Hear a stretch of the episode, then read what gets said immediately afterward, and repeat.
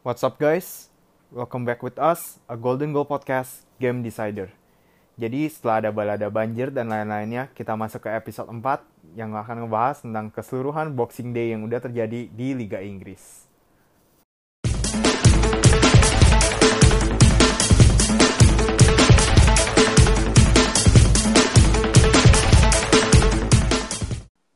Oke guys, jadi hari ini gue ditemani oleh Hans dan PK. Cuma bedanya kita rekaman di rumah masing-masing. Karena apa? Ya, karena kalian tahu sendiri lah ya, lagi ada bencana banjir di Jakarta dan sekitarnya, dan jadi kita aksesnya agak sulit untuk bertemu. Dan salah satu korbannya juga yaitu DT, jadi nggak bisa uh, datang juga, bahkan internetnya juga mati ya kayaknya. ya, internet mati sih, emang susah sih, Kak Gading emang internetnya lagi agak susah juga. Dan juga Happy New Year juga untuk kita semua, karena ini adalah rekaman pertama kita.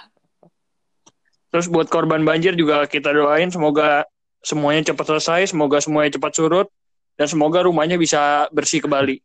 Ya, amin. amin. Tapi kalau masalah banjir ya, kita bahas banjir dulu lah dikit nih ya. Bang dikit. Lu tau gak sih Bekasi parah banget? Masa? Banjir ya? Parah banget, sumpah. Sampai sedada anjir katanya. Sedada, seleher.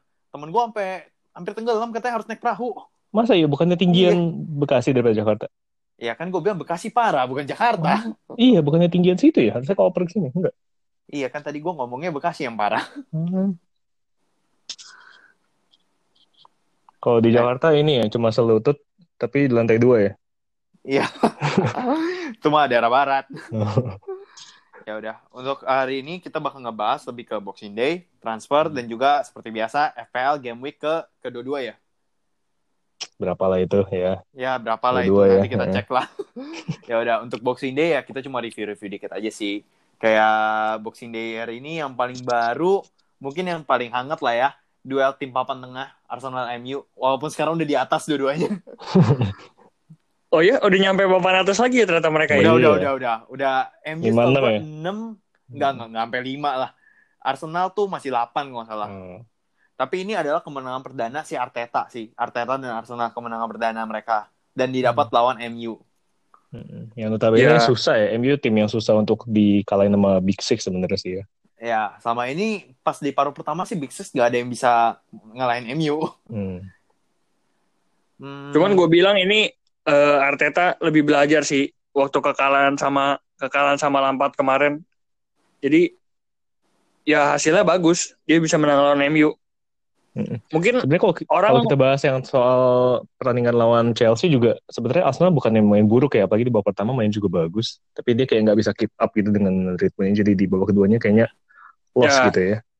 ya Betul. Seperti... Uh, faktornya juga soalnya Lampard ganti formasi di babak kedua. -hmm. Waktu itu Jorginho di, di, dimasukin, nah, Emerson ditarik keluar. Nah formasinya -hmm. berubah jadi uh, dia nambah satu, ya? numpuk satu gelandang lagi. Iya betul, numpuk satu gelandang lagi di tengah. Nah Jorginho ini yang jadi faktor penting banget sampai nyetak gol pertama terus dia ngontrol permainan di tengah sampai-sampai Arsenal mandek mandek terus Guendouzi-nya atau Torreira-nya gitu. Menurut gue permainan Arsenal di sini sih uh, udah mulai berubah kali ya dari semenjak dipegang sama Unai Emery dan sekarang pas dipegang sama Arteta ini mulai sedikit punya karakteristik dibanding yang di Unai Emery hmm. yang kayak nggak jelas gitu permainannya kayak gimana. Dan ini pertama kalinya loh katanya Pepe, Lacazette dan juga Aubameyang main bersama dan disupport sama, sama Ozil. Ozil ya? Hmm. Wah kemarin tuh Ojil mainnya juga oke banget sih. Ya kelihatannya Arteta ngasih kepercayaan diri lagi ya buat Ozil ya. Jadi dia kayak uh, kembali ke Ozil yang dulu lagi gitu loh. Nah tapi isunya, isunya ya Arsenal nah, sekarang tuh masih ngincer Hakim Ziyech. Hmm. Ya, entah itu akan diproyeksi sebagai pengganti Ozil atau enggak. Tapi kalau misalnya emang Ozil dan Hakim Ziyech bisa main bareng di tengah ditunggu sama Torreira dan juga depannya trio itu lah KZ Auba dan Pepe. Wah itu sih Arsenal sih benar-benar perang gol sih. Benar-benar keran gol hmm. banget menurut gua akan ke depannya. Ya kita coba sih. Gua rasa Arteta kali ini ngasih kesempat uh, ngasih harapan yang cukup besar ya buat para fans Arsenal ya. Ya, menurut gua untuk para para fans Arsenal cukup berbahagia sih untuk kali ini. Setidaknya uh, ini beda sih sama kayak pas Ole ya. Pas Ole tuh permainannya awal-awal emang bagus, tapi kan ini caretaker ya kita bahasnya dulu Ole. Yeah, dan sekarang yeah. dia emang udah permanen dan permainan Arsenal mulai membaik. Dan menurut gua ini ke depannya oke okay lah. Ini ada menjanjikan uh. menurut gua. mungkin tahun ini nggak bisa, mungkin tahun ini masih bisa lah mengamankan spot Liga Eropa. Mungkin tahun depan bisa menjadi title contender atau empat besar kembali seperti yang zaman zaman Wenger. Favoritnya ya, spot Ya, favorit. spot favorit. Oke. Tapi kalau bahas-bahas soal Ozil dan Ziyech itu, kira-kira mungkin harganya bisa lebih tinggi Ziyech kali sekarang ya? Ziyech itu, Padahal dari eh mungkin sekarang 50-an lebih ya? Ozil itu pas itu kalau nggak salah dibeli 50 juta pas bukan sih? 70 Enggak, berapa enggak nyampe ya? 70. Lumayan 50 sih. 60 setahu gua. Tapi kalau misalnya Ziyech, setahu gua Ziyech ada harga clause-nya juga deh. Jadi nggak sama hal itu. Harusnya sih 40, segitu. 45 kalau nggak salah. 40 Hmm. 45. Iya, betul, Menurut gua Ziyech. itu itu benar-benar apa bargain banget sih untuk pembelian Ziyech dengan 45 juta. Makanya sampai sekarang gue juga bingung kenapa ini Ziyech gak nggak ada tim besar dari Liga Inggris atau Liga Italia yang ngelirik gitu. Waktu itu Roma dengar-dengar sih sempat ngelirik, cuman Ziyech ini dengan harga yang murah lu bisa dapetin paket lengkap di dalam satu pemain. Jadi menurut gue sih Mm-mm. sayang banget sih ini Ziyech kalau misalnya buat tim-tim yang lagi kekurangan playmaker handal atau mungkin eh, gelandang kreatif, nah Ziyech ini jadi alternatif yang cukup murah menurut gue. Menurut Gitu. gua Januari Ziyech bisa pindah sih menurut gua karena juga Ajax ya seperti kita tahu Eredivisie kayak liga Belandanya sendiri juga liga yang benar-benar Ajax bisa lah untuk mengamankan juara tanpa ada ataupun ada dengan Ziyech. Sedangkan di UCL mereka udah keluar jadi kayak ya udah daripada mungkin juga dari Ajax sendiri juga ada alasan untuk kurang mempertahankan Ziyech di Januari ini dibandingkan harus menunggu sampai Juli karena mereka nggak ada kepentingan untuk mengejar sesuatu yang lebih. Walaupun Iya, karena di Liga Eredivisie juga dia eh, selain Ajaxnya emang lagi top banget juga, PSV juga kayak jatuh bangun ya, banyak banyak bom-bom poin, pemain juga banyak yang cedera, jadi kayak persaingannya nggak terlalu ketat sih di papan atas. oh, gue sih Paling AZ, oh AZ Alkmaar ya. Hmm. Banyak main mudanya ya. Ya lebih masih lebih nggak ketat lagi eh, klasemen Liga Inggris sih Liverpool dan ranking keduanya. Ya itu itu Iya. nggak usah dibahas ya Liverpool itu Papan tengahnya lah ya, papan tengahnya ketat banget ya kayaknya. perebutan peringkat 4 sih menurut Seru gua. ya. Perebutan peringkat 4 juga Hmm. seru. Ya Liverpool ya akankah akan mendapat 110 poin kah? Yang cuma MU doang yang bisa nyeriin mereka kemarin, nggak ada yang tahu sih. Ya kita lihat aja nanti di akhir musim kita lihat konsistensinya. Hmm. Terus bahas City nih ya. City itu kemarin pas Boxing Day juga sempat main lawan Sheffield dan main sama Everton kan. Ya yang Wolverhampton gak usah dibahas lah kalah soalnya. itu kalah benar-benar murni. Udah lame lah. ya udah udah ya. lama juga ya emang Ederson kartu merah dan emang faktor emang benar-benar kacau juga dari Bravo-nya juga masalah, Mendy-nya juga buang-buang peluang dan lain-lain itu Wolverhampton udah lah ya udah lewat. Tapi yang di sini yang gue sorotin adalah Eric Garcia. Eric Garcia kemarin main pas lawan Everton starter Hmm. dan itu menurut gue cukup wow gitu. Gue sebagai fan City gue sampai mikir daripada lu mainin Otamendi, kenapa nggak dari dulu aja Eric Garcia main? Eric Garcia masih mu- pemain muda banget kan? Masih 18 tahun. Iya. Ya. 18 tahun. Ya selama ini nggak dikasih main malah dikasih Fernandinho Ya. ya. sama bahkan kayak tapi menurut gue eh, Fernan- Rodri di eh, ya, belakang juga. Tapi menurut gue Fernandinho itu cukup oke lah menurut gue untuk menutup ke masalah lini belakang City yang ditinggal sama Laporte, Stones juga cedera. Memang cuman eh, uniknya uniknya Pep ini sering kali gue lihat dia masang backnya itu bukan back murni tapi model-model ball playing midfielder malah kayak Rodri, kayak Fernandinho. Gue yakin sih maksudnya Pep itu nggak butuh back yang keras, nggak butuh back yang bisa selalu menang duel-duel udara. Cuman Pep itu butuh back yang bisa elegan dalam memainkan bola, mem- eh, mendistribusi bola. Nah itu memang karakteristik timnya Pep banget sih dari dulu. Makanya dia selalu cari back atau pilih back itu yang memang yang memang pandai dalam hal itu. Makanya dia nggak takut buat nempatin sekalipun defensive midfielder dipoles jadi back dia nggak takut sama sekali gitu. Ya, tapi dengan masalah Hmm. itu juga, karena kan defensive midfielder Pep Guardiola adalah harus bisa memainkan technical foul, di mana harus nge-foul di saat lawan udah mulai megang bola. Nah, di saat Hmm, Fernandinho ataupun Rodri yang diplot sebagai back tengah, eh, pasti udah kebiasa dengan technical foul-nya itu kan. Nah, maka dari itu, itu akan jadi bahaya bumerangnya. Kayak kemarin pas terakhir itu lawan Newcastle, Fernandinho bikin foul ke yang berujung gol cantiknya Shelby pas ke lawan Newcastle, jadi dua-dua. Itulah masalahnya. Kenapa CDM-nya Pep itu kalau ditaruh di center back itu agak riskan sebenarnya. Oke. Dan mereka juga nggak punya speed yang cukup juga sih buat nahan-nahan gempuran striker kayak so salah satunya Wolverhampton gitu juga bahaya juga sih kalau dipasang dua ya. Kalau mungkin salah satu doang ball playing oke, tapi kalau dua-duanya nggak ada yang bisa nahan agak-agak. Satu lagi masalahnya, bola atas. bola yeah. atas. Iya itu yang tadi. City.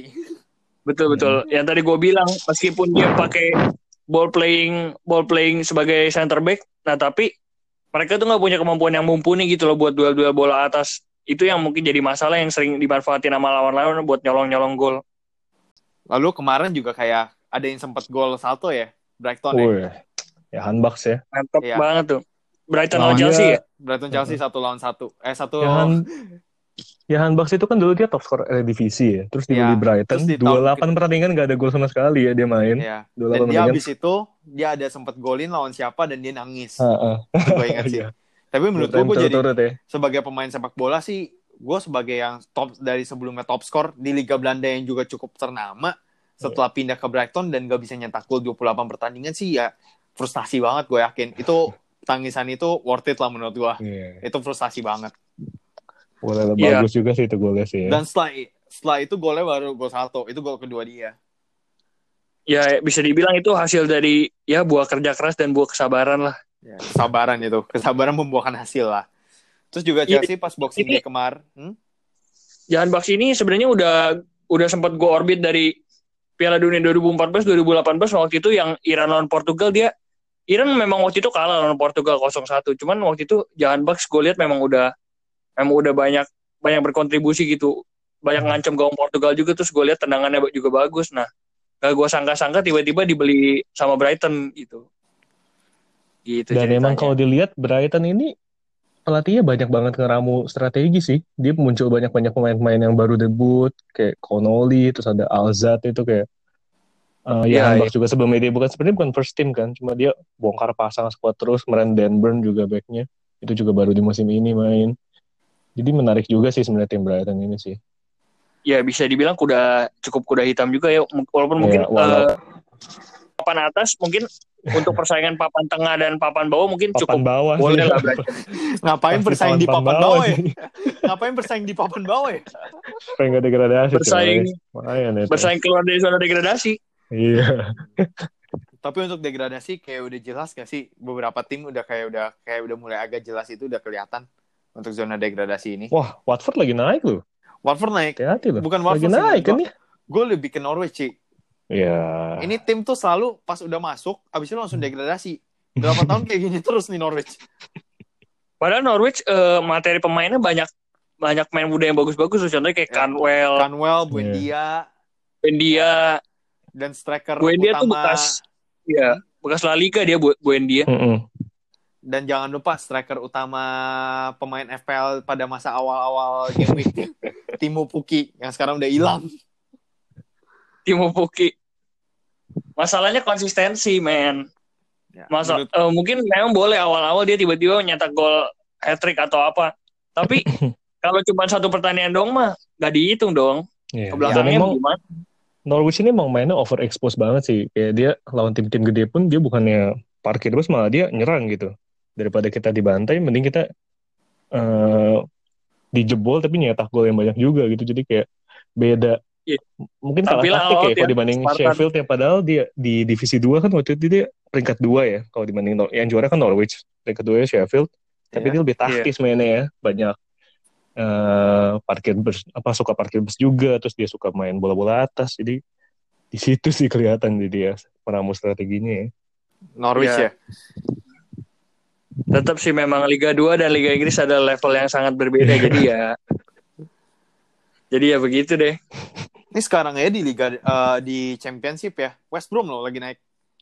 West hmm. Brom peringkat satu tau gue West Brom terus keduanya gue gak lupa sih tapi yang pertama West Brom kedua kalau nggak salah Leeds United tapi gue hmm. gak inget-inget banget tapi ini West Brom nih calon-calon ya calon-calon bisa promosi lagi lah balik lagi ya. mereka itu tim-tim yang mainannya juga... bola mainannya bola mati ya West Brom ini ya. Yeah. Oke, okay. yeah. playmaker playmaker kan bek kiri Chris Brown ya, yang banyak banyak banget asisnya. Ya, itu dari sama bola, kayak mati. sama kayak Liverpool kan, playmakernya bek kiri bek kanan. Iya. Yeah. Ya kayak dulu Pep Guardiola mempopulerkan Tiki Taka, gue rasa Liverpool juga akan mempopulerkan playmaker back nih. Ya, kiri mungkin. kanan jadi playmaker permainan. Di mana gelandang tengahnya adalah sebagai stopper doang. Hmm. Sebagai punya yeah, stop. Betul, betul. Ya. Tapi lu lihat uh, sih yang kayak kemarin operan Van Dijk kayak itu yang katanya dari jauh banget sampai ke mana atau ke salah. Operannya bisa iya, kuat yeah, banget coy. Hmm. Itu back-backnya. Memang makanya makanya dulu ingat uh, Virgil van Dijk juga sempat diincar Man City meskipun akhirnya Liverpool yang dapat ya. Karena Pep Guardiola tuh... memang suka banget nih sama back-back yang tiba-tiba begini nih. Hmm. Bisa mainin bola, passingnya bagus, akurat, bisa ngontrol permainan dari belakang. Yang model-model kayak gitu deh. Karena tuh Van Dijk tuh pas itu dibanderol mahal banget. Kayak sebenarnya tuh City tuh walaupun dibilang tim kaya, tim apa, kalau dihargain udah 80 juta, 90 juta yang kayak gak normal gitu pasti mereka nggak mau langsung beli. Contohnya aja Maguire. Harry Maguire tuh di berapa tuh ya 80-an juta kan kayak MU. Mm -hmm. City juga incar tapi City cuma mau ngeluar 65 juta. Udah. City malah keluar buat Benjamin Mendy ya. Ya udahlah, itu udah lama. udah tiga tahun lah, udah tiga tahun dua tahun lah. Emang sebenarnya agak-agak bosan bahas Liverpool tapi gimana ya? Emang di beda tim ini dia variasi serangannya gila sih kayak apa bola-bola pendeknya directnya juga long ballnya entah vertikal entah horizontal sama-sama jalan gitu ya. Diagonal juga dari belakang ke ya vertikal horizontal diagonal dan lain-lainnya luar biasa ya emang ya. Dan... Nah, kita bahas ini nih bahas lawannya Brighton nih Chelsea. Kayak Chelsea juga lagi inkonsisten ya bisa dibilang ya. Turun naik turun naik. Menurut gue kemenangan lawan Arsenal itu ada semacam kayak ya udah karena Arteta juga baru kan. Masih ada penyesuaian lah. Iya betul. Arteta gak siap begitu ya. Lampard kasih perubahan formasi dia nggak siap dia bingung ya. mau ngapain harusnya dia uh, ngepres ngepres Jorginho sih kalau gue bilang sih cuman masanya dia ngebiarin bener-bener Jorginho lepas passing sana sini sana sini uh, Jorginho masuk sana sini udah berantakan langsung diacak-acak lini tengahnya ya, apalagi oh. Jorginho kan memang tipe pemain regista gitu ya dari Serie A ya. Hmm. Yang mengatur permainan dari belakang. Gila ya Jorginho dari tahun lalu dibilang flop lah, apalah, gak punya asis lah. Sekarang jadi pemain penting Chelsea. Iya. Sebenarnya emang yang tahun lalu juga gak bisa dibilang flop yeah. sih, karena emang ya, Regista nggak banyak bikin asis juga sih harusnya. Tahun lalu emang bukan dibilang flop sih, tapi orang-orang hmm. kayak mengkritik Jorginho karena dia gak punya asis yeah. sama sekali. Banyak banyak kan Anderson asisnya katanya. Ya, banyak Anderson yang padahal role role-nya itu memang ya seperti yeah, itu role-nya Regista gitu, dia nggak selalu ya. nggak ya. selalu asis tapi dia uh, buat ngalirin bola Pengaliran dia buat bola juga bagus ya intercept lawan juga bisa dia buat covering area yang ditinggalin sama midfielder lainnya juga bisa sebenarnya kan? dia juga dia juga punya banyak kipas tapi itu nggak nyampe aja kayak nyampe ke Giroud terus nggak diselesaikan dengan baik ya, atau biasa sayap sayapnya ya. iya ya Oliver Giroud berharap apa sih jadi bukannya dia nggak punya key passes juga sih tapi emang ya mungkin dari depannya perlu diperbaiki ya. juga gitu ya jangan lupa oh iya terus Lampard Lampard juga yang harus disoroti nih dia eh, berapa kali match sempat ngeganti taktik terus nih tapi taktik yang diganti itu cuma dua either dia main pakai tiga back tiga empat tiga atau taktik uh, biasa favorit dia empat dua tiga satu. Hmm. Nah, makanya waktu lawan Tottenham ya sempat yang waktu itu yang Chelsea menang 0-2, Mourinho menyindir Lampard, dia bilang, "Ya mereka nyaman bermain dengan sistem yang sudah dirancang oleh Antonio Conte." Maksudnya hmm. itu menyindir gitu loh. Memang itu sistem Antonio Conte. Gitu. Cuman kalau menurut gue sih di situ juga letak in inkonsistensinya ya karena bingung gitu formasi mana yang kira-kira yang hmm. kira-kira nggak pas beruntung waktu lawan Arsenal dia bisa langsung cepat ganti dari formasi tiga back balik ke formasi yang yang empat tiga tiga itu numpuk dia numpuk satu gelandang lagi si Jorginho itu nah kayak gitu itu juga yang jadi masalah masa Chelsea sih masanya sekarang dia udah nggak punya pemain-pemain sayapnya kayak Emerson kemarin juga diterobos mulu sama sama Matt Lionel sama hmm. si Aubameyang berkali-kali ya. Mereka nggak punya pemain kayak dulu kayak Victor Moses contohnya yang kuat nyerangnya kuat bertahan juga kuat stamina tinggi. Hmm. gitu dia juga, dia juga banyak bongkar pasang di back juga sih kayak Rhys James dikasih main Aspilicueta pindah kiri kanan. Kemarin ah, juga ada back kemarin juga ada ya, back baru back baru. Tarik lamte ya? tahun ya? Yang nggak tahu lah tiba-tiba debut ya? betul betul. Sebenarnya Chelsea kalau secara total skuadnya sih skuad pemain mudanya sangat bagus dan prospek cuman mungkin untuk uh, tahun ini atau mungkin tahun depan masih belum bisa jadi pemenang Liga Inggris sih. Mungkin untuk menantang top 4 sudah sangat cukup. Cuman untuk juara gue rasa sih belum. Juara emang belum. Hmm. Cuma masalah di sini adalah mentalitas pemainnya juga. Betul. Ini lama, lama kelamaan dengan uh, Lampard memainkan pemain muda gini, mentalitas mereka bakal kebentuk. Menurut gue satu dua tahun, gue agak sedikit beda opini sama lo. Setahun dua tahun menurut gue mereka bisa contender, contender ya, hmm. yeah, contender. Belum ya. bisa, ya contender juara, bukan contender empat besar biasa kayak MU dan Arsenal biasanya. Ya makanya Lampard uh, akhirnya nih Lampard kalau misalnya benar-benar dia bisa beli pemain yang hebat, maksudnya pemain yang berstatus bintang, bisa dibilang Chelsea ini semenjak kepergian Eden Hazard nih jarang maksudnya jar, nggak ada hampir nggak ada gitu pemain yang berstatus ya. mega bintang timnya. Udah nggak punya mega bintang sih. Christian Pulisic juga belum terbukti apa-apa kan. Ya, ya Christian Pulisic baru performanya baru mulai baru mulai mulai agak menanjak sekarang. Cuma belum bisa disamakan dengan Eden Hazard. Belum.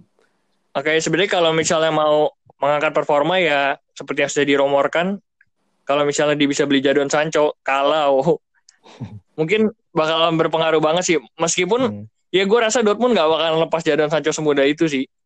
Ya, Bahkan setelah mereka dapat ya. asep dari Dortmund ya, mereka dapat asep dari Dortmund, City bisa ada kesempatan untuk nyamain uh, beatnya ya, tim yang uh, nawar uh, Jadon Sancho itu.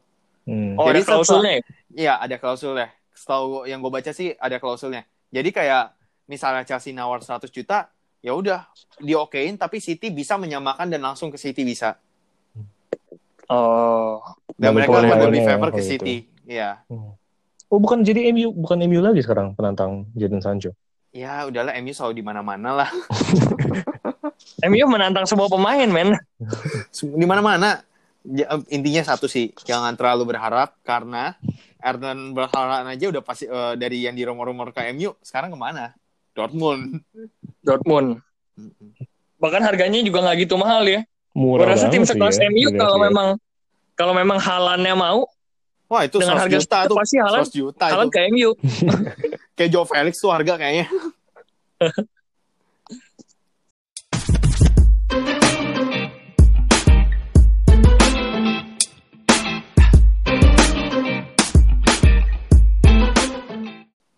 Oke, jadi uh, untuk segmen berikutnya mungkin kita bakalan bahas bursa transfer lagi ya, pemain-pemain yang bakalan memperkuat tim-tim mereka yang baru, pemain-pemain yang diincar juga.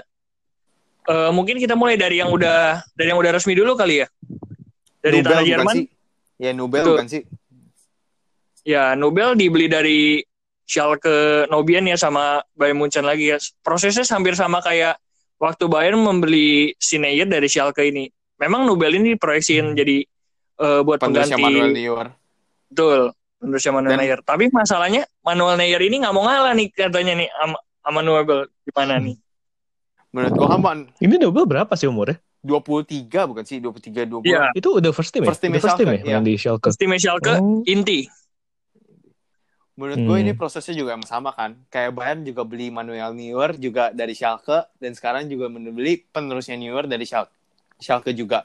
Dan masalah New York yang nggak mau ngalah atau enggak menurut gue ya tinggal masalah waktu sih sebenarnya. Performa New York tuh udah mulai menurun menurut gue. Tinggal hmm, satu dua yeah, tahun, yeah. dua tahun lagi lah. Mungkin dua tahun lagi Manu Nobel akan jadi utamanya. Atau betul betul meskipun meskipun beli, Neuer jadi itu ya. Neuer ya. masih berstatus jadi kapten Bayern ya. Iya. Atau Bayern bisa aja seperti biasa, Bayern bisa aja membeli kiper bagus mana pun. Mereka punya uang. Betul betul. Mereka punya uang betul. Nah, kemudian eh, sekilas lagi berikutnya dari tanah Italia yang udah resmi ada pembelian Dejan Kulusevski oleh Juventus ya. Dejan Kulusevski ini yang megang yang megang lisensinya Atalanta tapi sempat dipinjemin ke Parma dan bagus mainnya hmm. di Parma itu loh. Memang Juventus yeah. ini apakah butuh banget nih si Kulusevski ini atau gimana? Kulusevski itu posisinya apa sih? Uh, dia bisa sayap, dia bisa jadi playmaker, Hmm. Nah dia kebetulan nggak butuh-butuh banget sih, makanya dipinjemin balik ke Parma kan ya, nah, kalau nggak salah ya. Iya betul, makanya makanya gue juga bingung Setelah di situ. dibeli dipinjemin balik. Karena ya? Juventus udah sangat numpuk ya dari sisi sayap, udah ada ya Douglas hmm. Costa, di bala dan segala macamnya. Bahkan Cuadrado aja Bet sampai jadi back ya, yang tadinya sayap. Saking nggak punya posisi di sayap. Iya. Uh -uh. Iya, Berarti itu coba buat ngamanin ngamanin pemain potensial supaya sebelum harganya terlalu mahal paling. Iya, menurut ya, gue bisa sih. juga. Kayak udah beberapa kali terjadi sih kayak ya, gitu. bisa jadi kayak penerusnya Douglas Costa atau siapa pun yang mungkin akan minggat karena hmm. nggak hmm. dapet jam terbang terlalu banyak. Banyak kan, banyak kan pemain yang kayak begitu kan. Nggak dapet jam terbang banyak, hmm. akhirnya dia minggat walaupun udah di tim yang juara.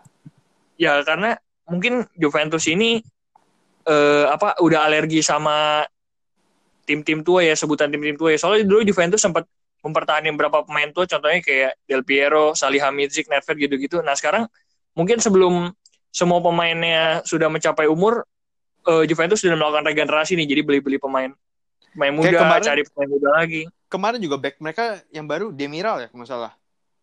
Iya, ya, Demiral. Itu juga Demiral. muda kan, iya. Betul. Untuk malah, ngamanin buat pengganti Celini sama Bonucci mungkin.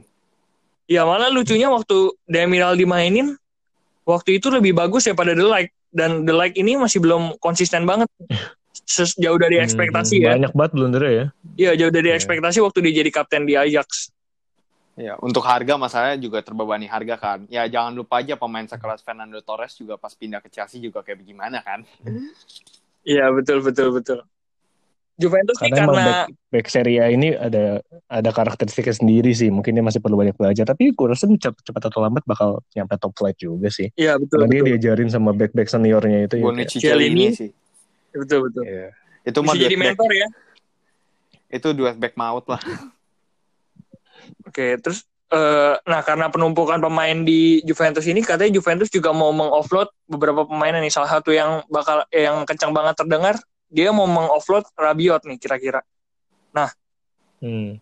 Rabiot itu ditebus musim lalu sama Juve ya. Dia free transfer musim lalu. Free transfer. Iya, free transfer. Free transfer. Masalahnya itu. Hmm. Iya. Hmm. Dan dia tuh nikung sempat nikung Tottenham dan Barca ya kalau Barca mundur karena demand mamanya demand agen Rabiot yang aneh-aneh ya mamanya sendiri. Kalau Tottenham hmm. mundur karena ditolak sama Rabiot. Nah sekarang Rabiot sendiri nggak mulai nggak dapetin tempat di Juventus. Ironis ironis sekali ya pemain ini ya. Emre kan bukannya juga sama ya? Emre kan juga, ya, betul. Gak dapet Saking tempat juga. Betul, di, makanya. Dijanjiin mau dapet tempat, akhir-akhirnya juga dicoret dari nama di Champions League. Hmm. Gila nih padahal dua-duanya wonderkid sih. Kayak waktu itu Rabiot uh, bersinar banget pas main di Liga Champions lawan Barca ya. Kan? Eh. Iya, uh, iya di PSG. Di PSG waktu itu. Makanya hmm. itu. Jadi uh, apakah bisa dibilang Juventus tuh saat ini lagi uh, terlalu penuh skuadnya atau bagaimana ini Juventus? Ya mungkin ada perombakan juga karena kan pelatihnya juga pelatih baru juga kan dari satu tahun baru setahun juga Maurizio Sarri kan. Iya betul. Nah dari situ juga uh, pelatih juga pasti akan menyesuaikan taktik dengan pemain-pemain yang ada. Jadi bisa jadi emang pemain-main harus juga pemain-main harus siap juga dengan kedatangan dengan pelatih baru mereka juga harus siap. Mungkin dengan karakteristik permainan mereka ada tidak cocok dengan taktik si pelatih yaitu Sari sendiri pas ini. Betul betul. Nah sekian deh. Emang sekarang yang yang nguasain lini tengahnya Juve selain Pjanic siapa sih? Ramsey sama Matuidi? Iya. Bahkan deh. Matuidi pun sering jadi sering jadi sayap. Nah itu yang gue juga bingung tuh sering dimainin jadi itu di Prancis juga main jadi sayap kadang-kadang pas World Cup dia jadi sayap ya. bingung nggak memang Matuidi hmm, pemain serba ya. bisa ya hmm. beruntung juga Juventus dapetin main versatile kayak dia ya banyak main Juventus yang serba bisa Emre Can juga serba bisa loh back sayap ya, bisa ya. Mungkin dia juga masih ya? main Emre kan pernah jadi back back sayap bisa pas dulu di yeah. Liverpool dia hmm. jadi back sayap pas itu sempat oh iya jadi back sayap juga banyak pas itu nama okay. TA dan Robertson belum muncul masih di akademi, masih di akademi mungkin Robertson masih di Hull. Yeah. TAA masih di akademi. Masih sekolah, hmm. masih sekolah. masih sekolah. Oke, jadi mungkin di Serie A uh, cuman itu aja kali ya. Bursa transfer oh, yang lagi. ada satu sih, ada satu. Koli Bali. Apa lagi tuh? Koli Bali. Oh, Koli Bali ya? Koli Bali, Koli Bali banyak isu sih. Mau ke Tottenham, mau ke Arsenal, mau ke mana? MU juga ada. mau ke Chelsea juga. Ya, 100 juta sih. Uh, Napoli mau ditebus 100 juta Wah. Koli Bali. Tapi menurut gua uh, Napoli ini kan lagi agak buruk ya di Serie A, lagi mau menaikkan. Hmm. Jadi kalau misalnya mereka juga lepas Bali sih bisa hancur sih Napoli sekarang. Mungkin ya, Juli nanti. Itu Juli radikal mungkin. banget sih ya, Bali sih. Juli. Apalagi Napoli juga. Bahkan dia juga baru transisi pelatih. Transisi pelatih betul. Hmm. Hmm. Ya. Wah yang seru tapi di Inter Milan sih banyak gosipnya. Oh Inter Milan oh, ya. Inter Milan tuh mau ini Christian Eriksen. Cuma harga Christian Eriksen coy, murah banget ya. ya apa apa gak memang apa si gitu? Eriksen ini memang udah benar-benar udah gak ada harapan buat lanjut di Tottenham ya? Eriksen emang gak mau pindah, kontrak dia udah mau habis dan juga ya udah emang dia tuh nggak hatinya udah nggak di Tottenham untuk bermain di Tottenham. Jadi menurut gua Jadi udah ya daripada terjadi free transfer gratis 0 juta ya mending ya kasusnya kayak Alexis Sanchez lah. Jual aja 20 juta 30 juta. Hmm. Iya iya iya. Uh, sama Inter Milan tuh katanya lagi ngotot buat datengin Arturo Vidal ya dari Barca ya. Lucu juga sih ini. Inter Milan tuh memang dari dari tahun pas lalu ya? Vidal ya? di Bayern memang udah ngincer tapi akhirnya kalah sama Barca. Dan karena sekarang diincar lagi. Hmm, karena pas itu Inter Milan juga belum senaik sekarang kan. Pasti Pamora ya, juga betul, turun. Betul. Ya. Inter Milan tuh baru naik tuh di hmm. dua musim ini bukan sih? Dua musim terakhir ini. Yang baru akhirnya mereka kembali ke masa belum kejayaannya tapi udah kembali lah jalannya. Iya, udah, Beda. udah lumayan sih. Kalau Kapolista, Kapolista ya. musim dingin sih udah sering Gara-gara Antonio Conte ya. Tapi kalau menurut gue sih ya. Kemarin juga ada rumor ini, ada rumor Lautaro Martinez mau tuker Pogba. Uh, profit gak ya kira-kira ya? Kalau menurut gue profit, profit gak profit ya. Kalau misalnya Pogba kan memang nggak tahu sih Pogba kalau sepenglihatan gue di MU nih udah memang udah rada ogah-ogahan gitu loh udah. Ya. Kalau dari udah agennya aja udah ngomong kayak Mino Raiola aja udah ngomong kayak begitu menurut gue Pogba-nya juga udah anggot-anggotan pasti di ini. Menurut gue itu benar ya, betul, betul. Profitnya buat Menurut MU ya. Pogba ini melakukan kesalahan besar saat dia keluar dari Juve dan balik ke MU. Ya. MU-nya salah, bisa nebus pemain dari akademi yang gratis dia jual pas gratis ditebus lagi 100 juta. Juve juga salah untuk ngejualnya sih. Sebenarnya nggak salah-salah banget untuk Juve karena Juve ya seperti yang kita tahu hmm. masih aja juara kan. Tapi untuk 100 ya, juta coy ya, gede jadi ya. Ya. Profit ya, sih. dari tiga pihak ini Juve, MU dan Pogba yang paling dirugin tuh Pogba sebenarnya, Pogba sendiri. Karena di walaupun ya, soal nama juga dia belum kehilangan sih tapi sih masih bersatu bintang sih jadi pasti banyak yang lah masih banyak yang ngantri sih buat dapetin dia. Ya, terus cuman pasti... menurut gue Pogba sama Vidal ini ya kalau misalnya pun beneran ke Inter faktor gue yakin faktor bukan masalah faktor Inter kembali ke jalur juara juga bukan cuman karena mereka tuh um, ada ketenangan gitu loh. Kalau misalnya konten yang melatih, konten pasti udah jelasin, e, eh, gue butuh lo di posisi ini, posisi ini, dan posisi ini. Pasti mereka udah dijelaskan role-nya dari awal. Mungkin itu yang membuat mereka settle dan buat mereka tenang gitu loh. Oh, seenggaknya kalau misalnya gue pindah dari klub gue yang sekarang, gue yakin gue pasti bakalan bisa berkontribusi lagi di sana. Gitu sih. Tapi emang Pogba mau ke Inter nih? Ada isu Pogba ke Inter nih? rumor-rumornya kan ada ya. mau tuker Lautaro Martinez karena kan MU kan ngebet untuk dapat striker ya striker yang iya namanya juga rumor itu ja uh, jatuhnya sih eh, profit di MU sih itu buang orang yang pemain yang ogah-ogahan untuk ditukar sama pemainnya permasalahannya cuma ya. satu sih Lautaro Martinez mau atau enggak Iya. Padahal gue dulu belum tentu main di eh, Eropa ada ya. salah satu pundit Indonesia yang ngomong kayak gini. Gue gak mau sebut namanya, cuman dia ngomong ngapain MU susah-susah dari dulu nyari striker Kenapa nggak langsung sikat Harry Kane aja itu udah jelas terbukti di Liga Inggris, udah jelas paham hmm. uh, sama kultur sepak bola Inggris dan orang Inggris gitu loh. Gua rasa MU dengan memang dengan duit yang segitu banyak pasti bisa juga nebus Harry Kane gitu loh. Cuman kenapa nih manajemen MU nggak nebus nggak bergerak uh, nekati Harry Kane lah seenggaknya dari dulu gitu loh. Itu juga yang bikin bingung. Dan sekarang uh, dia malah ngincer striker-striker anta beranta yang dari luar. Harry Kane ya, Harry Kane sama MU ya. Setahu gue tuh MU pernah mau nebus Harry, bukan mau nebus Harry Kane sih rumor dengan dia tertarik sama Harry Kane itu banyak dulu. Sering banget MU mau nembus Harry iya, Kane. Ya, Cuma nggak ada yang terjadi emang. Emang nggak terjadi apa-apa. Dan kita nggak tahu ya apakah memang Harry Kane nolak atau memang MU yang menarik diri di perburuan kita nggak tahu karena kita bukan orang dalam. ya, nggak usah kita orang dalam, orang Inggris aja bukan. Iya betul betul. Oh, oke. Okay, uh, eh, gue pindah ke tanah Spanyol aja nih ya dari Madrid deh ya. Madrid dengar-dengar katanya mau beli Mane. Sadio Mane. Iya. Sadio Mane. Gimana menurut lo berdua? Agak-agak susah Januari ya, nggak ya, mungkin. Ya. 100% Januari nggak mungkin, mungkin lah ya. Mane dilepas. Liverpool. Liverpool lagi mau menguasai dunia itu Gila. misinya. Menguasai dunia. Enggak. Misi Liverpool mau menguasai dunia. Misi fansnya memaki semua klub yang dulu maki mereka. Sekarang mereka bisa memaki semua klub. Wah iya, udah mulai radikal tuh fans-fansnya anjir. Gombe pusing liatnya. Sampai sekarang komen IG, komen Instagram tuh masih banyak. Corner taken quickly, Origi. masih banyak semua itu. Aduh, sebagai fans Barca ketawa tapi sakit hati nih. Tapi ketawa, tapi juga ketawa. Terus masih tapi banyak. Ketawa, Tahan-tahanin dulu masih lah. banyak aja. It's all about six, six, six. Iya, iya, iya. Masih banyak aja. Kalau misalnya Mane ke Madrid ini kira-kira gimana nih? Kalau menurut lu pada uh, unlikely kah atau atau mungkin kah? Gimana? Ada kemungkinan sih. Hampir nggak mungkin sih. Untuk untuk di musim ya. musim dingin sih hampir nggak mungkin. Tapi kalau buat mungkin nanti musim panas. Udah gak mungkin. Ya. Tapi kalau musim panas kayak Januari gitu, ada kemungkinan chance Mane ke Madrid ya. itu masih ada ya, masih ada. Walaupun nah, juga karena apa sih yang nggak bisa dilakuin Real Madrid sih? Kalau fansnya mau gitu kan apa sih? Bos Perez mah tinggal ya udahlah. Hmm. Itu mah cuma jari ya. Jentik jari dapat Mane duit. Iya, apalagi Mane ini maksudnya usia usia usianya nih usia lagi usia emas mirip kayak usia Ronaldo waktu dulu direkrut hmm. Madrid yang mirip dari usia kakak waktu dulu direkrut Madrid. tujuh bukan sih? Betul. Jadi pas banget ini lagi matang-matangnya ini pemain dari segi mana pun ya. Mane.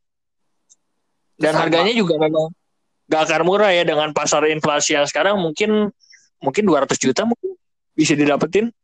Menurut gue 150 hmm. sih, 150. Harga 150 ya, lah. 150 Gak masalah ya. 200. 200. 200 itu kan market value-nya Mbappe sih, ya. 200. Iya ya. Madrid juga ngincar Mbappe kan, udah dari dulu tadi ya kan Mbappe dan itu gue rasa nggak akan redup sih rumor itu Tapi sampai sampai gua, musim panas depan nggak akan redup sih. Mbappe pasti keluar dari PSG. Buat apa dia di PSG? Iya, iya istilahnya dia udah menaklukkan semua yang dia bisa taklukkan di PSG, iya. kecuali Liga Champions. Buat itu, apa? Kalau dia mau Liga Champions, ya udah pindah aja ke tim yang lebih memungkinkan menang Liga Champions, Liverpool, Real Madrid, siapa lagi tuh? Ya Juventus mungkin lah, tapi kayak unlikely sih untuk Juve hmm. keluarin duit untuk Mbappe. Ya City lah ya. Uh, City. Tiba-tiba muncul kayak muncul skenario yang nggak mungkin nih.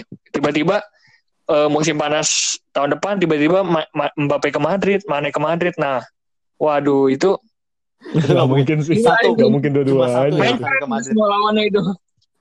Uh, menurut gue Madrid itu tuh cuma perlu satu semacam pemain Mbappe atau Mane, satu lagi striker sih untuk penerus Benzema Luka Jovic tuh nggak terbukti sama sekali sih hmm. sekarang. Benar-benar jadi flop banget. flop of the year itu. Padahal Luka Jovic dibeli mahal-mahal ya sama Madrid ya. Iya anjir, kasihan gue sama Luka Jovic anjir. Enggak kasihan sama yeah, yeah. Frankfurtnya sumpah, Frankfurtnya. Itu Sebastian sama Haller sama Luka Jovic, dua-duanya kan dari uh, Eintracht Frankfurt kan. Dua-duanya betul, betul. gak ada yang perform dua-duanya. Satu ke West Ham, Wah, satu ke kan Madrid kan ya. Uang uang yang dihasilkan berapa coy? Hmm? Haller ke West Ham ya sekarang uang Haller ke West Ham iya. iya. Dan juga Haller itu nggak begitu perform sih. Gua kira akan mengangkat performnya West Ham tapi mm -hmm. mungkin nggak tahu ya. Mungkin Belum di tangan ya. dengan Magic Belum. Moyes mm -hmm. mungkin bisa lah. Tapi gua rasa juga untuk uh, saat ini untuk musim lalu ya khususnya strategi strategi belanjanya Madrid sih sebenarnya agak kurang kurang sukses ya taktik belanja yang kali ini ya. Contohnya dia beli yang kayak tadi Jovic gagal. Dia beli Eden Hazard malah katanya uh, ke keberatan berat badannya sekarang cedera ya kan malah yang lagi cedera yang ya. muncul ya. out of nowhere Federico Valverde yang malah bagus ya kan memang kadang hmm. Yang begini yang model-model begini itu tidak bisa diprediksi sama kita ya Rodrigo tiba Goes juga setahu gue lumayan kan Rodrigo Goes iya betul, betul betul itu lumayan Ya, itu kan buat jangka panjang ya. Dan Vinicius sudah kayak itu ya, Natureza dan Santana dari Subasa ya. Iya terus disokongnya sama Ribal. iya iya. Dua pemain dua pemain Brasil masih muda lagi. Iya gitu. nomor nol. Dewa Matahari. Sebenarnya Ferland Mendy sama Eder Militao masih lumayan oke okay sih karena dia sering sering dapat menit bermain bermain oh, iya, nih. Bek kiri sama bek tengah dia masih sering rotasi. Eder Militao dan performnya juga lumayan sih sebenarnya. Iya. Oke, kalau dari Madrid mungkin uh, sekian kali ya. Nah, dari mana lagi nih kira-kira kita bahas? Dani Olmo ke Barca bukan sih? Ada rumornya? Nah, betul nih. Ini Barca melakukan kesalahan seperti yang sudah selalu dilakukan yaitu melepas pemain akademinya keluar terus oh, diincar lagi sama dia begitu Olmo, pemainnya. akademi ya? Akademi Barca ya Dani Olmo? Hmm. ada Dani Olmo dulu sama Masih contohnya kayak Grimaldo yang Benfica juga sekarang perform diincar lagi sama Barca. Bingung gitu loh hmm. sama manajemen uh, sama polisi polisi yang sekarang dipegang sama Barca ini menurut gua agak agak kurang bagus sih kurang bagus buat pemain mudanya juga kurang bagus buat keuangan klubnya karena dia notabene tuh harusnya dia bisa langsung comot dari akademinya tapi, tapi dia malah keluarin dulu di luar dikeluarkan ya, dulu dan mereka perform dan baru lagi. lagi ya menurut gua Barca Barca akhir dekade ini dan Barca awal dekade kemarin itu benar-benar beda banget sih. Barca awal dekade tuh bisa manfaatin pemain akademi. Messi contohnya. Messi akademi kan? Iya. Uh, akademi. Iniesta juga kan? Xavi Iniesta udah nggak usah tanya lah itu. Itu ya, disebutnya itu... memang golden generation golden generation Barca itu. Puyol. Pique juga walaupun sempat ke MU itu ini akademi Barca. Sampai sekarang masih bertahan. Barca. Keren Barca. Waktu awal dekade ini kan 2009 nih. 2010 2009 nah Barca tuh lagi menguasai dunia tuh. Sekarang di akhir dekade ya tau lah corner corner taken quickly. Corner take. Origi! Origi!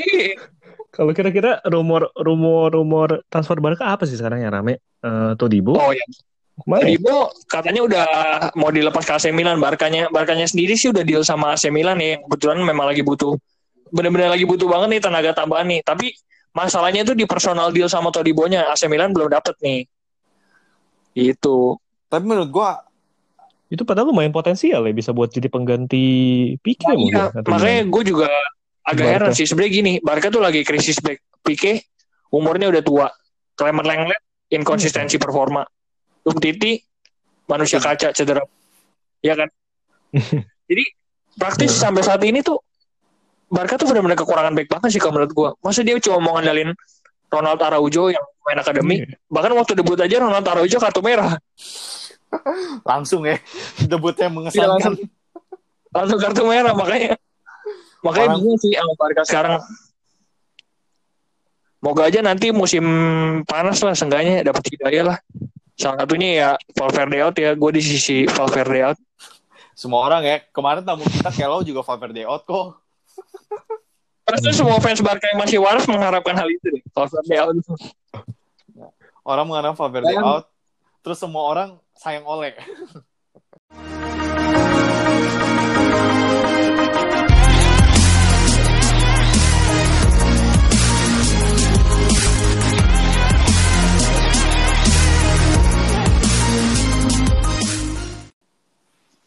Ya, nextnya bakal kita juga bahas tentang strategi meramu tim FPL kalian nih.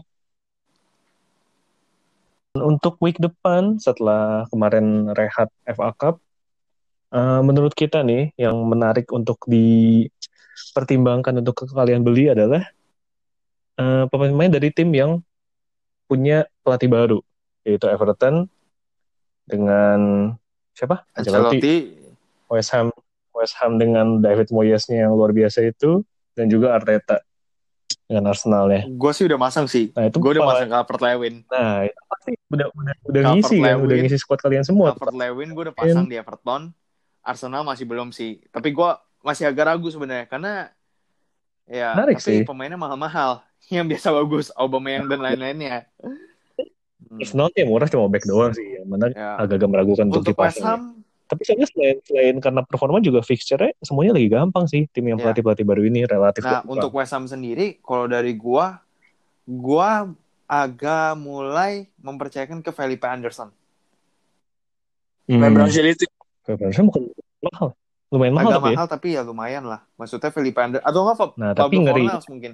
Eh tapi Pablo Fornals juga belum terbukti uh, banget sih ngerinya kalau gelandang serang West Ham tuh semuanya rotasi semua bisa bisa main cuma berapa menit doang yeah, yeah. Iya. paling kalau mau pasang sih Haller sih tapi itu juga kita sebenarnya nggak terlalu untuk striker sih menurut gua yang lagi bargain banget ya Ings sama Calvert Lewin sebenarnya orang-orang mungkin lebih pasang ke hmm, Ings tapi... karena performa Ings lagi benar-benar naik banget tapi kita hmm. nggak hmm. ada yang tahu konsisten nah, emang banget. konsisten banget tapi dia lawannya Leicester dia lawannya Leicester hmm. sih berikutnya jadi ya ya Ings Ings lagi di daftar ya. Pertimbangan Ya kan? Lagi ada di daftar top score ya. Kalau nggak salah dia cuma di bawah Fardi, udah. di bawah Masa Fardi iya? doang. Abis itu dia setara oh. sama Aubameyang atau kemarin Aubameyang golin nggak sih? Enggak kan? Setahu gue berarti masih setara Enggak. setara sama setara sama Aubameyang terus baru Ings. Luar biasa ya. Nah kalau di West Ham sih paling sebenarnya selain karena fixture juga gampang dan pelatih uh, baru kemarin juga menang, baru menang 4-0 dia ada juga double game week di di game week 24 ya, walaupun lawan Liverpool lumayan ya kalau dan Leicester kalau menurut gua kalau double game week itu yang menurut gua lebih baik lu lebih banyakin di pemain Liverpool aja sih karena Liverpool ya kita hmm. udah seperti tahu sendiri lah performa aslinya Liverpool kayak gimana Iya walaupun nggak bisa mungkin nggak bisa banyak banyak ya, ya. Jangan. dan pertandingan sebenarnya agak susah sih ketemu Spurs United Habis itu baru di double game weeknya mungkin kalian bisa triple captain tuh. Walaupun Aduh, triple captain gue udah angus. Dibuang-buang ya, Karena kan pas itu City lawannya Southampton. Gue pasang di Sterling. City lagi lawan ketemu Southampton yang habis dibantai. Kan kalau menurut gue ya feeling gue ya emang nggak mungkin dibantai 9-0 10 lagi. Tapi minimal bisa lah 4-0 5-0 Sterling hat trick lah. Eh nggak golin. Walker malah yang golin. Main, Main tapi. Udah. Oh. Ya sebenarnya double game week juga ngerinya bisa banyak rotasi jadi ya kalian pertimbangkan lah itu pakai chipsnya di mana. Tapi ini di paruh musim dua udah saatnya pakai chips jadi bisa mulai di keluar satu demi satu. Yang menarik untuk di West Ham paling selain dari uh, Haller mungkin juga Noble karena dia ngambil penalti dan harganya murah sih 5 walaupun sekarang dia kondisinya lagi 75 persen. An, apa mungkin Tapi menurut gue biasa yang 75 persen itu lo harus benar-benar pantengin berita sih dia sehat atau enggak karena biasa yeah. 75 persen itu mm -hmm. tetap aja bisa main. Kecuali udah merah. Nah dan FPL kadang nggak update loh. FPL sudah update deh. Harusnya dia cedera parah atau dia masih nah, kuning. itu, jadi makanya lo harus benar-benar baca berita. Dari uh -uh. sini sih. Kayak Alisson kemarin. Ya kayak waktu itu tuh Alisson gue lupa ganti merah. Udah tuh hmm. nol kira masih ada harapan ya kuning kuning. Wah. Ya kuning kuning. Nol nol. Fardi sih. Kemarin gue kapten Fardi coy Gak main nih dia sama iya. gak fit. Langsung Dua kasih ke vice captain yeah. gue, vice captain gue Dele Ali. Kalah 1-0. Kalau kapten lu pada kira-kira siapa nih? Kalau dari gue ya, gue sebenarnya kan Fardi juga masih nggak tahu kan bakal main atau enggak. Sebenarnya gue punya pesan ya? Fardi untuk kapten. Mm -hmm. Tapi kayaknya untuk sekarang kayak gue tetap kayaknya vice captain gue Fardi, vice captain ya. Mm. Untuk kapten uh, ada kayaknya De Bruyne sih. Gue akan pakai De Bruyne untuk uh, kapten karena De Bruyne Gampang. itu uh, bukan Visor Gamong juga. Kemarin pas Eva De Bruyne diseratin. Mungkin oh, pas gitu. uh, ya. Oh, udah pasti pas, main tuh. Uh, hmm. belum tentu juga. Masih agak rancu juga karena midweek ini Derby Manchester Carabao Cup. Hmm. Lawan hmm. oh. De Bruyne mungkin mungkin De Bruyne main, mungkin enggak. Gue juga nggak tahu di situ. Kalau Oh, ini kepotong Carabao Cup dulu ya? Kepotong Carabao Cup di tengah-tengah. Oh. Abis itu ada lagi di abis itu EPL lagi. Nah, nah berarti nanti pasangnya setelah setelah main tuh baru mulai kita. Ya. Mungkin setelah Carabao Cup, gue baru bisa ngeliat De Bruyne akan gue jadi kapten atau enggak. Tapi untuk jaga-jaga, fast kapten gue Fardi, kapten gue mungkin akan stay di Mane. Hmm. Mungkin akan Mane atau mungkin gue akan coba Grilis. Jack Grilis. Diferensial ya. banget ya jadi kapten. Diferensi ya. diferensial. Emang diferensial sih ini Jack Grilis. Ya sebenarnya Mane masih oke sih karena pasti main dan lawannya Tottenham yang mana bocor juga sih belakangnya. Oh iya, benar juga sih. Kalau mainnya di kandang ya. Ini benar juga sih, udah oke okay, Mane. Kalau gue sih masih Sterling sih. Ya Sterling sama De Bruyne kalau nggak salah vice-nya. Oh tapi gue jadi mikir-mikir juga gara lu bilang nah, ketemu MU ya. Karena di midweek ini ada derby Manchester. Sterling juga kemarin pas FA Cup distratin. Jadi hmm. jadi ada kemungkinan Sterling, Jesus, De Bruyne, Mahrez itu bisa main besok Aduh. lawan dari Manchester. Bernardo Silva pun kemarin juga ditarik keluar langsung. Hmm. Menit berapa dan, udah pasti menang ditarik langsung keluar. Dan kayak dalam kondisi City bisa mengamankan zona Liga Champions tapi nggak mungkin juara ini, mungkin nggak akan ada piala yang dilepas ya, bahkan dan Carabao Cup ya. Ya, menurut gua Carabao Cup, FA Cup dan UCL adalah mau disikat semua ya. sekarang. Uh. Mereka mau sikat itu tiga, FPL mungkin mereka cuma kayak ya udahlah, pastinya juara uh, peringkat dua. Iya. Gak bisa peringkat dua, peringkat tiga pun ya udah oke okay lah, it's fine. Ya, itu juga kayaknya nggak mungkin nggak mungkin lepas juga sih ya. Nggak mungkin ya. lepas. Dan andai pun City ada di peringkat tiga mau peringkat empat karena ada aturan baru Liga Champion, Liga Champion yang ya aturan baru Liga Champion juga sehingga City itu kemungkinan besar pasti ke potnya pot dua udah nggak mungkin hmm. pot satu pot dua itu iya ya udah back to FPL lah nah udah udah udah saatnya berarti kalian beli Calvert Lewin ya pokoknya yang kita ingatkan Ya, Calvert Lewin. Calvert Lewin. Terus Minggu. kalau mau kita pemain pemain Everton lain bisa dipertimbangkan juga Jibril Sidibe. Eh Carlison ya, tapi kan agak mahal sebenarnya sih. Tengah-tengah sih tujuh tujuh delapan ada mahal sih untuk tim mediocre. Hmm. Kalau mau Jibril Sidibe atau Luka Din, tapi itu juga masih ada mahal lima lima atau lima empat gitu ya. Luka Din ini kalau nggak salah enam deh. Diknya enam, diknya enam lebih mungkin. Kalau Sidibe lima empat, sebenarnya agak agak, hmm. agak mahal sih untuk tim yang jarang clean sheet. Ya. Tapi karena dia mainnya rada advance, backnya pakai tiga back ya dia mungkin peluang asisnya juga gede sih dan Ancelotti mungkin juga bisa banyak clean sheet ke depannya fixture juga gampang ngomong-ngomong soal Calvert Lewin ya, itu minggu lalu tuh gue udah beli tau. Walaupun lawannya City, gue beli aja untuk panen. Ya udahlah, cadangan dulu ya lu. Tapi nggak gol kan ya? Nggak. Nggak golin. Clean Dua sheet satu ya? tuh Richarlison. Nggak. Oh iya, Dua satu. Richarlison. Bravo, bravo, bravo blunder. Hmm. Iya. Mungkin kalau di Leicester juga masih bisa dipertimbangin juga. Dia udah mulai trennya apa? Fixture udah mulai gampang lagi. Nah, selain Vardy yang lagi uh, udah full, mungkin masih bisa pasang Madison yang kalian-kalian juga paling udah punya. Sama bisa dipertimbangkan juga apa Ayoze Perez. Walaupun dia emang ada masalah di inkonsistensi sih. Kadang-kadang ya. gol banyak, kadang Iya. kosong gitu. Ngomong-ngomong soal Madison, kemarin dia di Twitter nge-tweet loh. Kalau misalnya eh, dia kasih salam buat yang ngejual dia di FPL minggu itu. minggu dia golin. Lagu ya. Kemarin Leicester golnya mantap-mantap sih. Madison sama Perez Chow ya? Chowdhury ya. Madison sama Chowdhury golnya dari luar kotak penalti. Keren-keren coy. Ayuso Perez golin nggak? Ayuso Perez golin juga. Golin Nah, juga. Golin sama assist. Ya itu tuh dia poinnya kadang-kadang luar biasa, kadang-kadang dua, dua. Jadi ya 50-50 sih. Jaguar Soyuncu juga yang buat yang belum punya. Contohnya saya juga belum punya. Soyuncu gue pakai. Tiga Leicester gue tuh Soyuncu, Smashel, sama ini. Smashel sama Fardi pasti. Waduh, Tapi kayaknya Smashel ya? gue, Smashel gue kayak akan gue ini sih. Gue tukar dengan kiper dengan yang lain. Abis itu mau beli Madison gue. Invest, invest untuk yang lebih mahal di posisi lain lah ya. Iya. buat City juga worth it sih masih tapi ya untuk yang beli Aguero atau Jesus itu Itu 50-50 sih. ya 50-50 Itu sih akan- itu Itu akan rancu. your own risk lah Eh, itulah Menurut gue derby nanti kan Carabao mesti si Jesus yang main. Tapi kalau untuk EPL, gue masih nggak tahu nih siapa yang main. Antara Aguero atau Hmm. nggak Jesus. Kemungkinan Aguero. nggak bisa ketebak sih dan karena Ya. kalau misalnya City masih menit 80-an dia masih belum menang bakal dimasukin tuh striker dimasukin terus nggak ngapa-ngapain tuh Bahkan nggak tentu, nggak tentu menit 80 dia udah dia udah pasti menang pun aja bisa masuk Yesus tiba-tiba. bisa masuk bener-bener Bisa bener, masuk. bener. Jadi kayak aduh. Mantap ya kalau kalian Iya, satu kapten poin, satu poin, dua poin. Aduh, kemarin yang masalah yang Son kartu merah lu inget gak sih? Son kartu merah ada yang triple kaptenin dia minus 8. triple captain mungkin perlu bikin account ke sekian ya untuk hal itu Iya, sumpah itu. sebenarnya MU juga fixture-nya lumayan selain eh, selain ketemu ada satu tim mungkin Liverpool tapi saya juga ada Norwich tapi ya Nah, begitulah jangan at your own risk Jangan juga lupa loh, jangan lupa ya Robin. Hood. Jangan lupa sama Iya, Robin Hood. Tapi iya. menurut gua kalau tapi belakangan kan dia menang. lawan Burnley sama Newcastle dia, udah menang Martial sama Rashfordnya Ya, naik. jadi- Ah, Greenwoodnya juga bisa Iya. diperhitungin nih. Kalau mau cari striker murah, Greenwood bisa jadi ya perhitungan.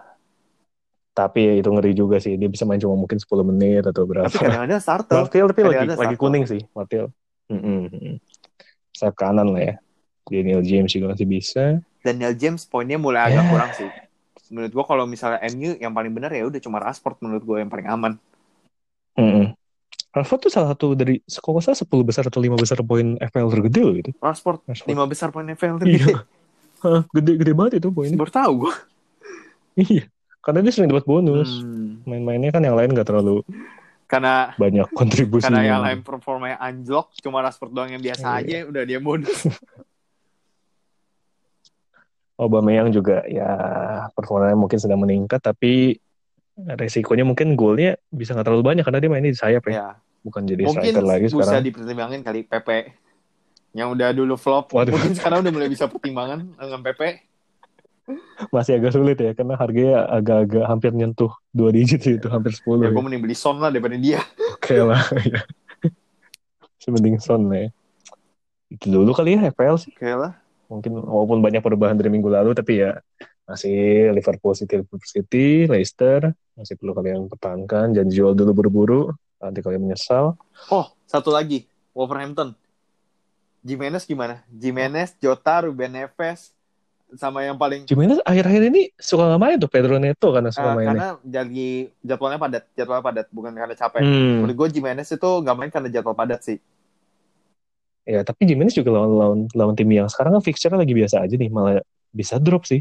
Jadi ya oke lah untuk kalian pertahankan, tapi kita nggak sebenarnya nggak Gue terlalu masih agak ya, anjurin sih. ya untuk striker Danny Ings sama Calvert Lewin menurut gue. Ya. Itu dulu mungkin. Em, kita jumpa di episode minggu depan. Stay tune terus di Golden Goal, A Game Decider.